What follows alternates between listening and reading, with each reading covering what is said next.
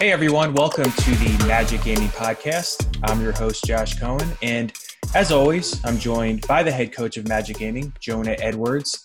And for this 2020 season recap show, we have Magic Gaming power forward May on the program. Thanks as always for hopping aboard. Uh, so the season is now wrapped up for Magic Gaming. They won their first round matchup against Pacers Gaming in the ticket before falling to Hawks Talon GC in the following round. Uh, previously, Orlando finished the regular season with three consecutive victories to end at seven and nine. Uh, so, Jonah, now that you're able to reflect on the season, uh, what were your key takeaways as far as some things that went well and what you'd like to see to improve on for next year? Yeah, you know, it, it's a bit unfortunate, Josh. I think that the takeaways from Magic Gaming the last three seasons are, are almost similar. Um, you know, you know, we, we had a, a, a, late kind of resurgence to our season. Obviously, uh, you know, winning winning three straight at the end. You know, at one point we're four and nine, and you know, seven and nine is a whole lot different than four and twelve. And I kept kept reiterating that to the guys. And um, you know, but obviously the the late season push was not enough for us here again. And you know, uh, the takeaway just has to be, you know, we, we have to we have to get right early on in the season. Obviously, the start of last season, we were successful in the tip off tournament and things like that. But you know, obviously, with everything that happened this season, um, we weren't able to kind of get that under, underneath us early on, and um, you know, struggled struggled a little early. You know, you can't start a season one and five and, and end up very successful in this league. So, if anything, I'd say just you know make sure we we consistently are, are kind of beating the teams we're supposed to beat. Um, you know, we have great, great quality wins this year, but but not not necessarily against the, the teams below us in the standings. Um, so, you know, obviously taking care of business and, and never never underestimating an opponent, I think, are, are some of the biggest takeaways. May you went from power forward to center, and then back to power forward. Uh, you definitely seem to adapt well to both positions and had some shining moments at both spots. Uh, did you enjoy the challenge of kind of toggling back and forth between both positions?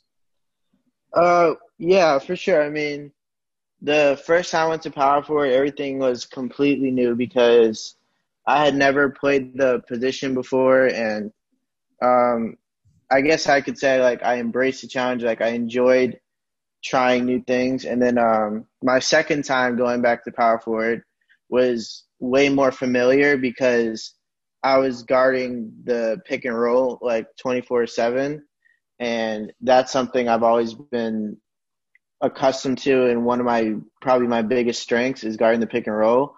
So the second time around, it was very um, an easy switch. And um, I think all around as a team, it helped us. Uh, we all were in positions that we all felt comfortable with. And I think that's why we had a decent push at the end of the season, and but obviously, unfortunately, lost to the Hawks. Beating some elite teams in the league throughout the year, including Kingsguard Gaming, Warriors Gaming Squad, Bucks Gaming, and T Wolves Gaming, who, of course, won the championship last year. Is that something, Jonah, to be encouraged by as you prepare for off-season adjustments? Yeah, I, I, think absolutely. There's there's room for optimism. Uh, you know, the, with the way we finished the season and, and with the quality of wins we had this year. Um, also, I, I, look at the the pieces on our roster and I compare them with you know some of the pieces on other rosters, and you know I, I see that, that we have a lot of strengths and we have a lot of guys that I think um, are very valuable in this league. Will be consistent you know, uh, successful performers in this league, especially guys like May, guys like Reezy, Toxic, you know, even perfusion dt like these guys are all you know have been good for years and years playing this game and you know I, I, firmly believe in all of them still yet here. So you know obviously you know we did not end the way we wanted to but i think there's lots of things to be happy about. Um, and, and, you know moving forward i think we're, we're definitely in, in a, a solid position. Did you have a uh, favorite moment of the season may? Maybe a particular win or a specific play that stands out to you? Uh I guess the first thing that came to my mind was uh, our wins versus the Warriors and Kings, and because those wins, I feel like as a team we were probably more composed than we had ever been, and like I feel like that was one of our main issues prior to those two games is um, we had the talent, but like if we hit adversity adversity in a game, it would kill us and we would end up losing the series. And I feel like those two games, like I, we were down in and we fought back, and that was the first time I feel like we did that in a series for both those games. So those two moments were probably my the first two that come to my head. What will your off season look like as far as NBA 2K is concerned? Do you play on a pro am team? And since this will now be your second NBA 2K League off season, how will you be able to use your experience from this season to prepare for next year? Uh, well, it'll be the same old for me. I'll I'll get 2K. I'll naturally just play it all day because I enjoy playing the game for fun. And then at night, I'll play with my pro am team, um, REG probably, and uh, we just love playing the game together and hopefully win some more championships with them in the off season. Um, so yeah, basically just playing the game, learning as much as I can about it going into the next season of the 2K League. As far as the off season, Jonah, uh, what comes first as far as the process to begin building next year's team? I'm assuming in the next few weeks, uh, decisions will have to be made for who you're going to retain for next year. And then I would imagine the scouting begins for next year's pool of talent. Yeah, yeah. I mean, that, that's pretty much spot on. So, yeah, here, here in the next few weeks, uh, you're going to start to see teams announce their retention plans, uh, kind of who they're, who they're going to keep. Um, what, what's going to be new this year, actually, is it, you know, we're hearing that there's probably going to be a trade window before the retention window, which is because since there was not a trade window all season, we, they want teams to be able to use their trades if they wanted to. So that'll be something new and unique. And obviously, we'll be seeing, seeing kind of what, where that avenue takes us as well. But, you know, obviously, we have something unique as well for our league in the fact that you know NBA 2K21 when it comes out in September is going to be completely different than the, than the game that comes out in December with with the launch of the next gen console. So we're going to see how that that those games kind of differ and you know we may I'm going to obviously start scouting and preparing you know on the, on the game that comes out in September, but we may have to literally scrap all of that if the game is too much different um, in December when it comes out. So a little a little unique there, but um, obviously you know I think that either way we're going to be in a, in a pretty good position here. So the playoffs begin tonight around the league, and there are some excellent matchups right out of the gate. Uh, between Nets GC versus Hornets Venom GT, and then Blazer 5 versus Mavs Gaming, which matchup, and you guys can both weigh in, do you expect to be more competitive? That's a good question. Um, I, I, would say the Blazers and Mavs matchup is is the one I'm I'm most looking forward to watching. It'll probably be the most competitive as well. Obviously, you know the Blazers are are looking a little better now after their ticket win, but you know um, we'll see. Obviously, we'll also see how how the uh, the host connections matter. Obviously, we're still dealing with the you know one is on East Coast technically, and one is on West Coast server, so they're not exactly um, you know in that in the great position there. So we'll see how that kind of impacts the series. I think it's a, an interesting story there. I would uh, I would go the the other way. I would say the Hornets and the Nets will probably be more competitive, kind of as Jonah's talked on it, the host situation. Um, the Blazers are sort of known to be really good on their host and then not so good on maybe an East host. So um, I do think a few of those games will probably be lopsided where the I think the Hornets and the Nets will be like probably a close series. So I lean towards that series. Two matchups are also already set for the following round. Bucks Gaming will take on Warriors Gaming Squad, two teams that you guys beat during the regular season. And then Kingsguard Gaming, another team you guys beat, will face Wizards District Gaming. Uh, in the Milwaukee Golden State Showdown, of course, that'll feature a big time point guard battle between Reg and CB13.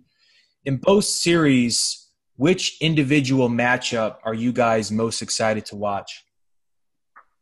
Yeah, I mean, I, I think you said you said the one for the uh, the, the Warriors Bucks series. It, it, has to be Reg versus uh, CB13. Obviously, probably t- you know two of the the five MVP finalists. You, you, know, your mind goes right there initially, and then you know for the Kings game, I, uh, Kings Wizards. I think it's it's really interesting. I think that we see for the first time maybe you know two two of the top five lockdowns in the league playing against each other and, and just awkward and, and crush, and then also two of the top five leagues probably centers in in Day Fry and Dat Boy Schatz. So I think both those matchups you can't go wrong there.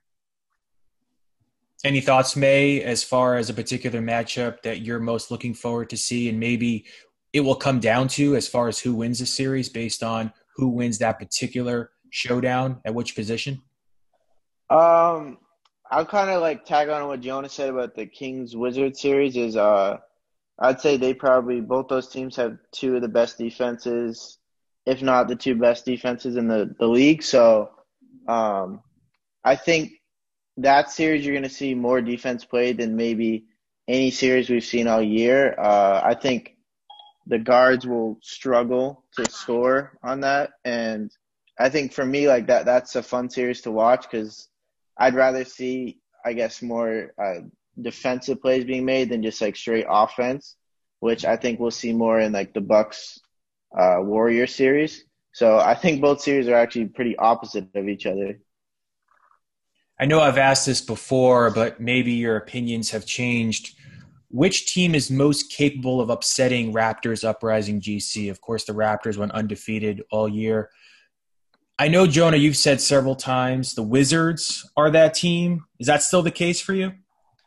It, it probably is. Um, a big part of that is I, I, just think that any anytime you can you can maybe force a mismatch somewhere against the Raptors, you're in a good place. And I think the Wizards do that naturally at the center position with, with Day Fry versus, versus Sick. Obviously, Sick is one of the league's best centers, but I think Day Fry is just slightly better. So um, they have an advantage there. And they do such a good job of slowing the pace of games and kind of sucking the, the life out of the game a little bit. So, you know, they have they actually have the league's top ranked defense and not just points allowed per game, but I believe field goal attempts per game. So that goes to show what their pace really is. So, um, you know, that that's where my mind goes. If they can control the ball, not let not let Toronto get any free transition points, keep Timely Cook limited on his scoring in general, I think that that's really how you cause problems for Toronto. Fan voting for MVP balloting concluded on Wednesday. And before we get the announcement of who won, I wanted to get your take on who you think should win. Now, obviously, the heavy favorite is Kenny Got Work from the Raptors. Uh, the other four finalists, Jonah, you mentioned two of them uh, CB13, Day Fry, Reg, and Rhea. Uh, any chance it can be someone other than Kenny, or is it a lock that Kenny is the pick? And if you had to guess who the runner up would be, who would be that guy? I, I, I, say it has to be Kenny. Kenny is who I voted for on my ballot. Um, if if there's a runner up, I think the voting could probably go to Reg, uh, just because his statistically his season was pretty incredible, and obviously you know late in the season he has a 50 and 20 game and things like that, where you know maybe kind of the the what have you done for me lately mindset may kick in. So uh, that that's probably the, the, the runner up. But in my opinion, I would say the runner up should be CB13. I think that Kenny and CB13 from start to finish were the most complete players on their team and, and did an incredible job controlling controlling their team and winning games. Is uh, Kenny your MVP, May? And even if he is, who would be second on your list for MVP? Uh, yeah, Kenny for sure is. I mean, uh, I remember last time he won Player of the Month, the the field goal percentage and three point percentage compared to the other finalists for that month were like crazy. He had like seventy seven percent. And everyone else was like in the fifties. So I would definitely give him the MVP. And I mean, runner up. Uh, it's hard. I mean, they're all kind of runner ups. I guess like they all you can make. You could vouch for any of them really. I think they all contribute to their teams.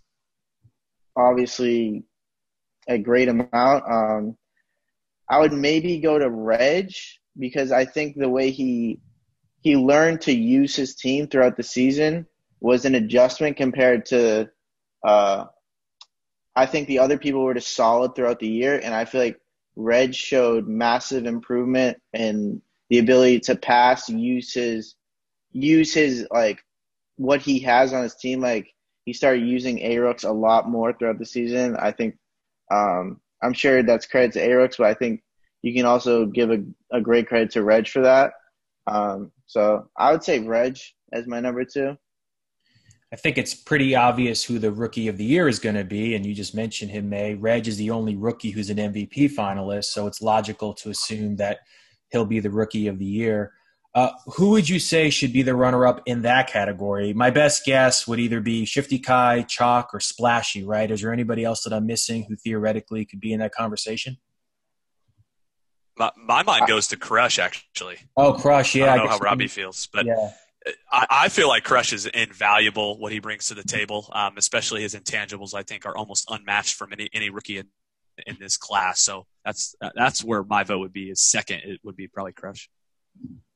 Um, that's hard. Uh, I would I want to say Chalk because he made the playoffs and he's a point guard, which I think is credit. Like I, he doesn't necessarily have like a crazy roster around him either. Like I think he he did a lot with the roster he had, and making playoffs your first season as a point guard is pretty impressive.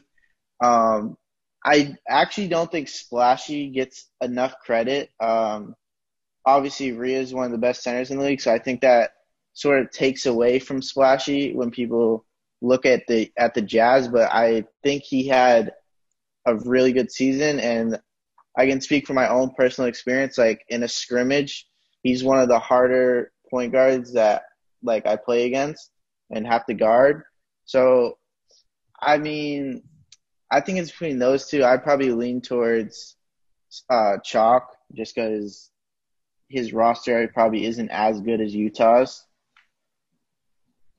Awesome. Well, thanks for both of your analysis. Uh, that is about all the time we have for this season recap show. Just want to thank everyone for tuning in, and we will keep you updated on future Magic Gaming programming, whether it be podcast, video, or other content that you can find on the Magic Gaming social media channels or team website.